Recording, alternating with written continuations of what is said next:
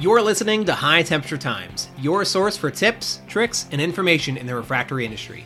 My name is Griffin Patterson, and I'm an application specialist with Harbison Walker International.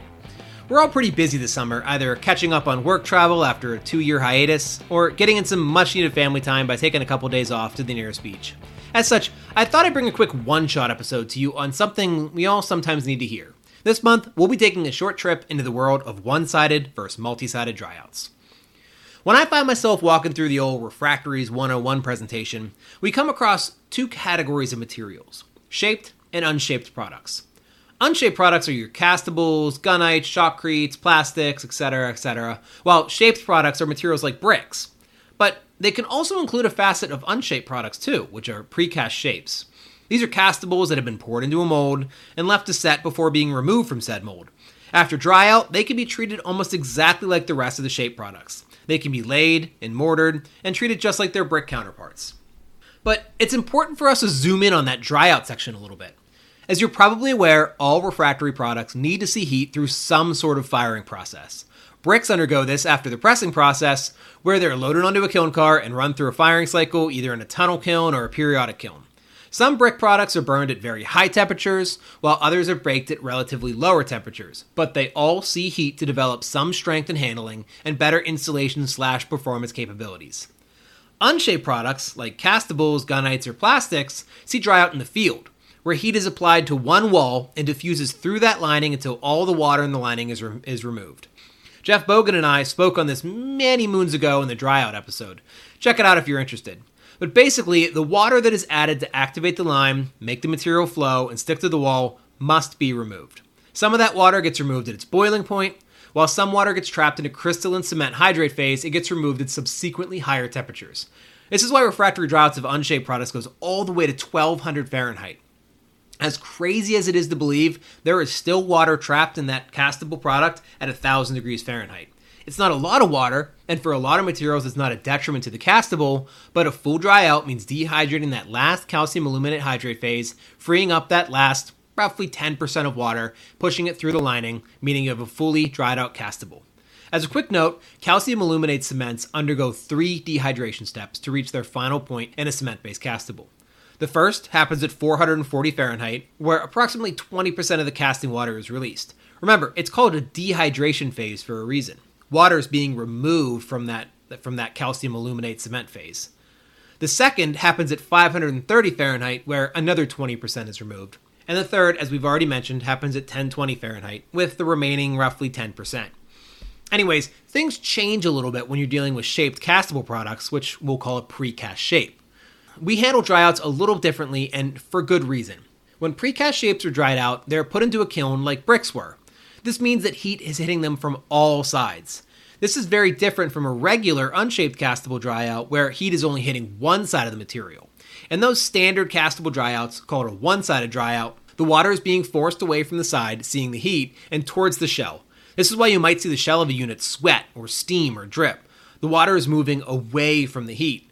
Now, in a precast shaped dryout or a multi sided dryout, the water is being forced towards the center. So again, the water is still being forced away from the heat, but that means inwards this time.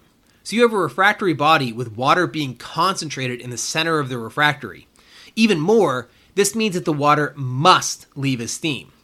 Remember, when water turns to steam, there's a volumetric expansion of approximately 1,600 times. This increase in volume is what causes the high pressure inside the lining. So we must make sure to convert that water into steam very slowly and prevent it from doing so at the very center of the refractory. We need to make sure the steam is leaving at approximately the same rate that it's forming, lest the pressure buildup be higher than the material can withstand, leading to explosive spalling. We don't want that. It's not a good look on final products. This makes precast dryouts somewhat more challenging.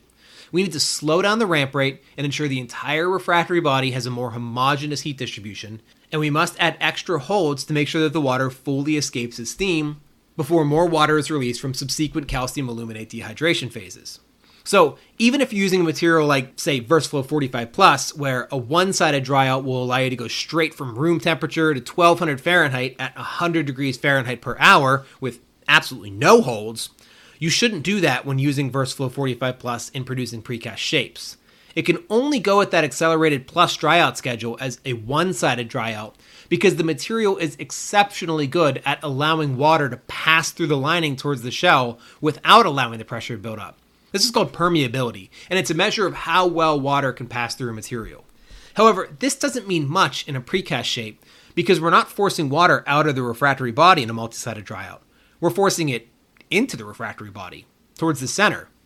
It's kind of a double-edged sword here because sure, the, the higher permeability means that steam can more easily escape without the pressure buildup, but it also means the free water can more easily permeate to the center of the refractory body before undergoing its massively expansive phase transformation. As such, regardless of the material's permeability and its one sided dryout potential, it's important to slow it down by utilizing more conservative ramp rates and adding extra holds at key dehydration points. Another important facet of precast shape dryouts is the dryout's final temperature point. As I mentioned earlier, one sided dryouts for unshaped refractories go all the way to 1200 Fahrenheit to get every last drop of water out of the hot face of that material. This isn't necessarily the case for precast shapes. Sure, you can go all the way to that point, but it's not doing you any favors. The goal of a one sided dryout is to remove all the water from the lining and run straight the way up to operation. One interesting note because of a refractory's ability to dissipate heat through a lining, you'll never fully dehydrate a castable material, since the cold face of the material probably isn't going to hit 1200 degrees Fahrenheit. You didn't design it to do so because you don't want glowing hot steel for a shell. But that's not actually important. As long as your hot face does its job properly, it will be fully fired and operate exactly how it needs to. And besides, if you abrade away or erode away some of that hot face, what's behind it will quickly do what it needs to do to become exactly what its meat shield front was doing before. Anyways, back to talking about that 1200 degree Fahrenheit point. Some customers or applications will actually go back down from 1200 degrees Fahrenheit to room temperature to allow for inspection or further work. Those that do might find small amounts of surface cracking on the lining of the vessel. This is because refractories, and all materials for that matter, expand when heated. It's not a crazy amount of expansion, but it's enough that when the material cools back down, it shrinks and small surface cracks open up to allow that shrinkage to happen. Those cracks might be unsightly, but they're not a problem. Any cracks smaller than a quarter inch will then close themselves back up as the vessel sees heat and begins to expand again. But one interesting thing about that 1200 Fahrenheit one sided dryout is that it's not actually any stronger than when drying out to a lower temperature. Think for a second about an unfired refractory material. It's still very weak. I mean, you look at it the wrong way and it'll turn back to mud. And a fully fired sample is hard as rocks. Well, it is rocks, but you get what I mean. You might think that the strength increases linearly from that unfired point all the way to that high fired point, but that's not true. Don't believe me? Look at the datasheet. If you look at materials like VersaFlow 45, Greenkleen 60, Mizzou Castable, you'll see that MOR and Cold Crush actually decrease from 230 Fahrenheit to 1500 Fahrenheit. That's because at 230 Fahrenheit, over 50% of the added water has been removed from a castable, the rest being trapped in a cement hydrate phase, which actually possesses some good strength. Meanwhile, all the water has been removed by 1500 Fahrenheit, but the issue is that cement isn't actually providing any strength here.